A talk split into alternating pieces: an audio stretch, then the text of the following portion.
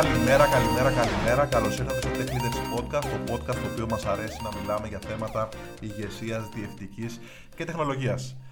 Την ε, εβδομάδα αυτή α, θα ήθελα να συζητήσουμε έτσι ένα θεματάκι το οποίο πολλές φορές σηκώνει αρκετή συζήτηση και περίεργα σχόλια, δικαιολογημένα φυσικά, και έχει να κάνει με, το, με την προβολή των οργανισμών πολλές φορές από κυρίως τους ανθρώπους, stakeholders, το upper level management και το καθεξής, ότι καλώς ήρθατε πούμε, στην οικογένειά μας, στην οικογένεια της εταιρείας και ελάτε να δουλέψετε μαζί μας γιατί είμαστε μια οικογένεια και εδώ εμείς έτσι το κάνουμε γιατί είμαστε οικογένεια και πολλά άλλα έτσι ανάλογα και αντίστοιχα πραγματάκια.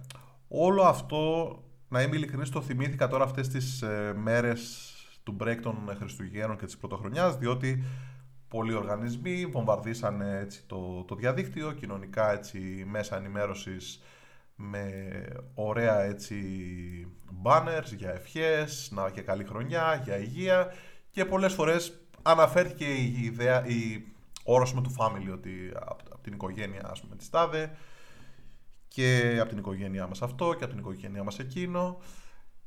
Και έχοντας την, έτσι, την προσωπική εμπειρία όπως και άλλοι άνθρωποι στο μακρινό παρελθόν μου φυσικά ευτυχώς να έχω ακούσει αυτούς τους όρους ότι έλα στην οικογένειά μας και η οικογένειά μας ήθελα έτσι λίγο να το, να το αναπτύξω το σχετικό θέμα καθότι σαν, σαν γονιός έτσι, που έχω δύο κόρες 15 και 13 χρονών περίπου έτσι αντίστοιχα και γνωρίζοντας καλά με τι σημαίνει όλο αυτό το θέμα της οικογένειας, θα ήθελα έτσι να, να αντιπαραβάλω κάποιες βασικές αρχές και να το, να, το αναπτύξουμε. Νομίζω χρήζει έτσι τη μνήμα μας στο συγκεκριμένο έτσι, θεματάκι. Καταρχήν μια οικογένεια. Μια οικογένεια, σε μια οικογένεια έτσι ποτέ δεν υπάρχει όρος έτσι ότι έλα να δούμε πώς πάνε οι... αν έχεις βελτιωθεί και αν πάνε καλύτερα τα πράγματα σε σχέση με ένα εξάμεινο πριν. Σε μια οικογένεια δεν υπάρχει ποτέ ο όρος, δηλαδή ποτέ δεν θα πάω στις κόρε μου να ρωτήσω αν είστε ευχαριστημένες οικονομικά και αν πάνε καλά τα πράγματα για εσάς. Ποτέ δεν θα κάτσω να τους ρωτήσω ότι ε, πώς πας σε προσωπικό επίπεδο και αν έχεις εξελίξει οι ικανότητές σου και πώς βλέπεις την ομάδα σου και διάφορα έτσι γλυκανά άλλα τα πραγματάκια. Στην οικογένειά μου ποτέ δεν θα πάω στις κόρες μου να τους πω ότι την επόμενη φορά αν ε, σηκωθείς από το κρεβάτι στις 11 η ώρα, ε, δεν θα έχεις να φας. Ή ποτέ δεν θα τους πω ότι αν δεν κάτσεις μέχρι τις 8 ε, η ώρα, 10 η ώρα μαζί μου, να, δεν ξέρω, να δούμε μαζί, να κάνουμε μαζί, να ετοιμάσουμε μαζί μια εργασία σου για το σχολείο, ε, πάλι ενδεχομένως δεν θα έχεις να φας ή πάλι ενδεχομένως δεν θα ψωνίσεις ή ε, δεν θα δεις τις φίλες σου. Αυτό που κάνουμε στις οικογένειές μας είναι συνήθως στις υγιείς οικογένειες είναι να μην περιμένουμε τίποτα. Ο υγιής γονιός δεν περιμένει τίποτα από τα παιδιά του. Ο υγιής γονιός έχει φέρει τα παιδιά του στον κόσμο προκειμένου να γίνουν και αυτά με τη σειρά τους υγιείς άνθρωποι, άτομα τα οποία σκέπτονται έτσι με δυναμικό και με ωφέλιμο γόνιμο τρόπο, με ευγένεια, τα οποία θα μεγαλώσουν και εκείνα θα κάνουν έτσι ε, τα όνειρά τους πραγματικότητα, θα κάνουν τις δικές τους οικογένειες, και θα μπορέσουν και εκείνα να γίνουν έτσι χρήσιμα μέλη της ε, κοινωνίας των ανθρώπων. οπότε μια βασική διαφορά μιας οικογένειας, μιας υγιούς οικογένειας έτσι, και ενός υγιούς οργανισμού είναι ότι στην οικογένεια το όριο της ανοχής δεν υπάρχει. Δεν υπάρχει όριο ανοχής. Δηλαδή, ε, προσωπικά οι κόρες μου τα, στις δύο εβδομάδες των Χριστουγέννων κοιμόντουσαν μέχρι τις 10-11 ώρα για να ξεκουραστούν και μετά πηγαίνανε βόλτα ή πηγαίναμε μαζί ή πήγαμε μαζί σινεμά και μετά πήγανε με τις φίλες τους και πολλές φορές μου ρίξανε άκυρο, όπως το λένε εκείνες, για να πάνε με τις φίλες τους. Ενώ θα ήθελα προσωπικά να πάμε μια βόλτα όλοι μαζί σαν οικογένεια. Και that's fine. Αυτό είναι απόλυτα φυσιολογικό. Ενώ σε μια επιχείρηση, ειδικά αν ε, προσωπικά είμαι η κεφαλή της επιχείρησης, είναι πάρα πολύ δύσκολο να μου ρίξει κάποιος άκυρο να μην κάνουμε ένα meeting γιατί ήθελε να πάει με τους φίλους του ε, να κάνει κάτι ή είναι πάρα πολύ δύσκολο κάποιος να με αγνοήσει και να συνεχίσει να έρχεται στη δουλειά μετά τις 11-12 η ώρα ή είναι πάρα πολύ δύσκολο να συζητάμε για κάτι που πρέπει να βελτιωθεί και να μην το βελτιώσει ή είναι αδύνατον να συζητάμε για κάποιους στόχους και απλά να είναι offline και να χάσουμε κάποιο deadline γιατί απλά δεν ήθελε να ασχοληθεί.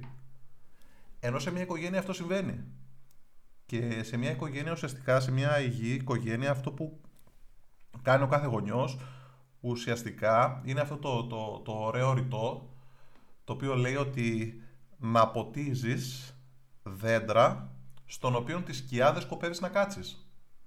Και αυτός είναι ο ρόλος του γονέα. Ο γονέας ποτέ δεν, ε, δεν επιδοτεί, δεν βοηθάει το παιδί του με σκοπό να λάβει κάτι. Σε έναν οργανισμό, όσο υγιής, καλοπροαίρετος να είναι ο οργανισμός, το management, η διεύθυνση, η ηγεσία της εταιρείας, η εταιρεία υπάρχει προκειμένου να επιτευχθούν κάποιοι στόχοι.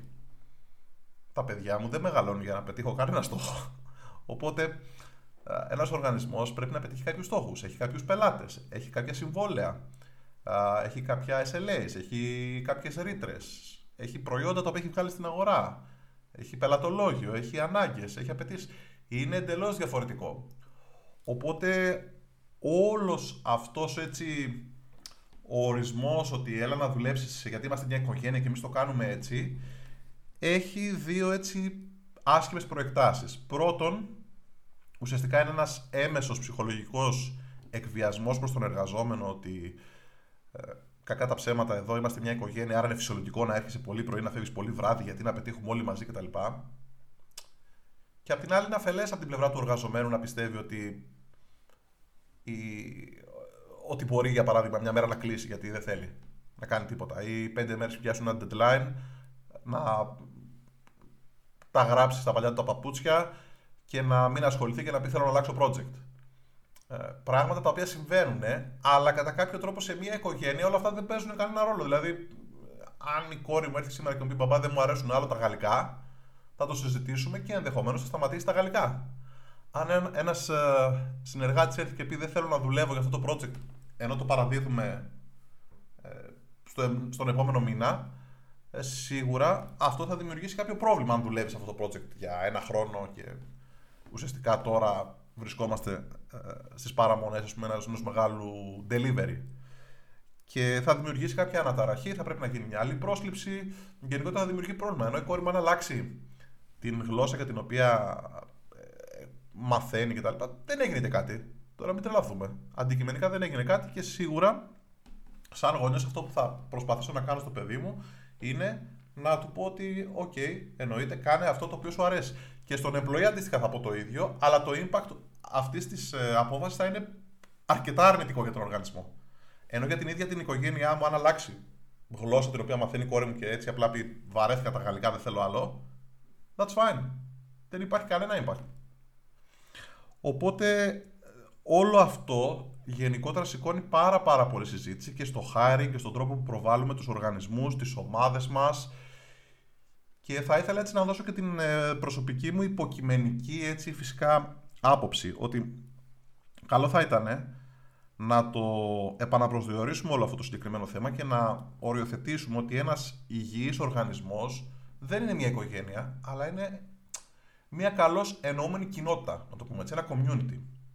Με ένα exceptional culture όπου υπάρχουν άνθρωποι όπου μπορούν με ελεύθερο έτσι, και εύκολο τρόπο να εκφράσουν τις απόψεις τους ε, είναι ένα υγιές περιβάλλον στο οποίο μπορούμε να εξελιχθούμε, μπορούμε να μάθουμε νέα πράγματα, μπορούμε να σεβαστούμε ο ένας τη γνώμη του άλλου, μπορούμε να συνεργαστούμε με αξιοπρέπεια, μπορούμε να, να εκφραστούμε με την αλήθεια μας, μπορούμε να βλέπουμε καθημερινά ανθρώπους με χαμόγελο όχι υποκριτικό αλλά αληθινό, μπορούμε να δουλεύουμε πάντα προσπαθώντας να πετύχουμε ένα σημαντικό στόχο, μπορούμε να είμαστε και φίλοι, γιατί όχι, δεν είναι βέβαια πάντα απαραίτητο, μπορούμε όμως να είμαστε φίλοι, μπορούμε να απολαμβάνουμε ο ένας την παρουσία του άλλου και αυτό να φτιάχνει τη διάθεσή μας και γενικότερα μπορούμε να αποτελούμε έτσι ένα σημαντικό μέλος μιας ομάδας η οποία συνεχώς εξελίσσεται, συνεχώς βελτιώνεται. Όλο αυτό όμως γίνεται προκειμένου η ομάδα μας να πιάσει το στόχο της.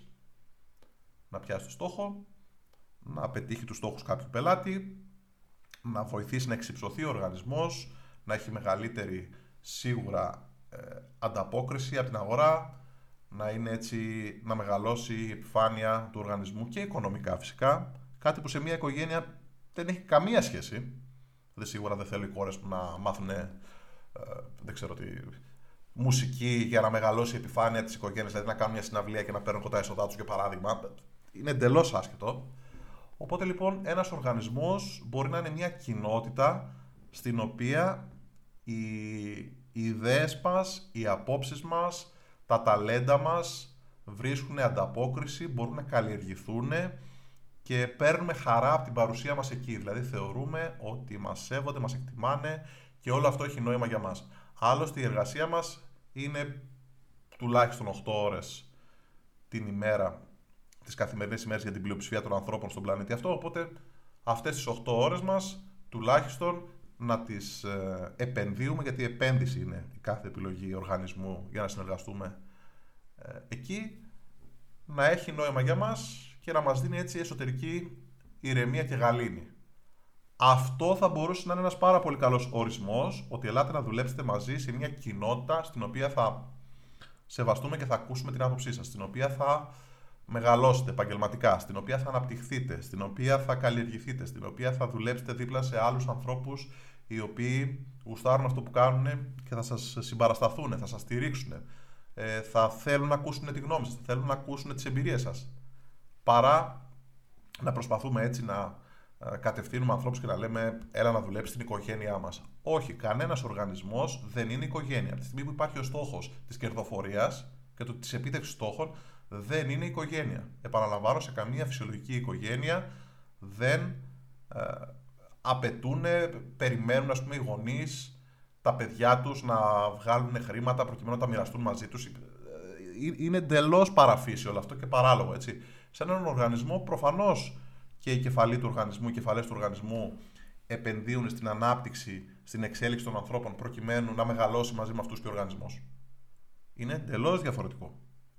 Οπότε λοιπόν, όλη αυτή η παρανόηση του ελάτε να δουλέψετε στην οικογένειά μας και είμαστε μια οικογένεια και εμείς το κάνουμε έτσι και η οικογένειας και, και τα λοιπά, σίγουρα ε, προσωπικά όταν το διαβάζω και το ακούω είναι ένα τεράστιο καμπανάκι ότι κάτι μάλλον δεν πάει καλά και ε, σίγουρα είναι ένα μέσο πολλές φορές για ψυχολογικό εκβιασμό ότι είμαστε μια οικογένεια, άρα πρέπει να το κάνουμε έτσι. Και εμείς εδώ, αφού είμαστε μια οικογένεια, δουλεύουμε μέχρι τις 10 ώρα το βράδυ. Και εμείς, αφού είμαστε οικογένεια, πολλές φορές δουλεύουμε και τα Σάββατα. Και διάφορα άλλα ευτράπελα τα οποία είναι άσχημα έτσι, σε μια εποχή στην οποία προσπαθούμε να, να προάγουμε έτσι, περισσότερο μια ισορροπία μεταξύ εργασίας και ε, προσωπικής ζωής να υπάρχει έτσι αυτή η παρανόηση του έλα να δουλέψεις στην οικογένειά μας.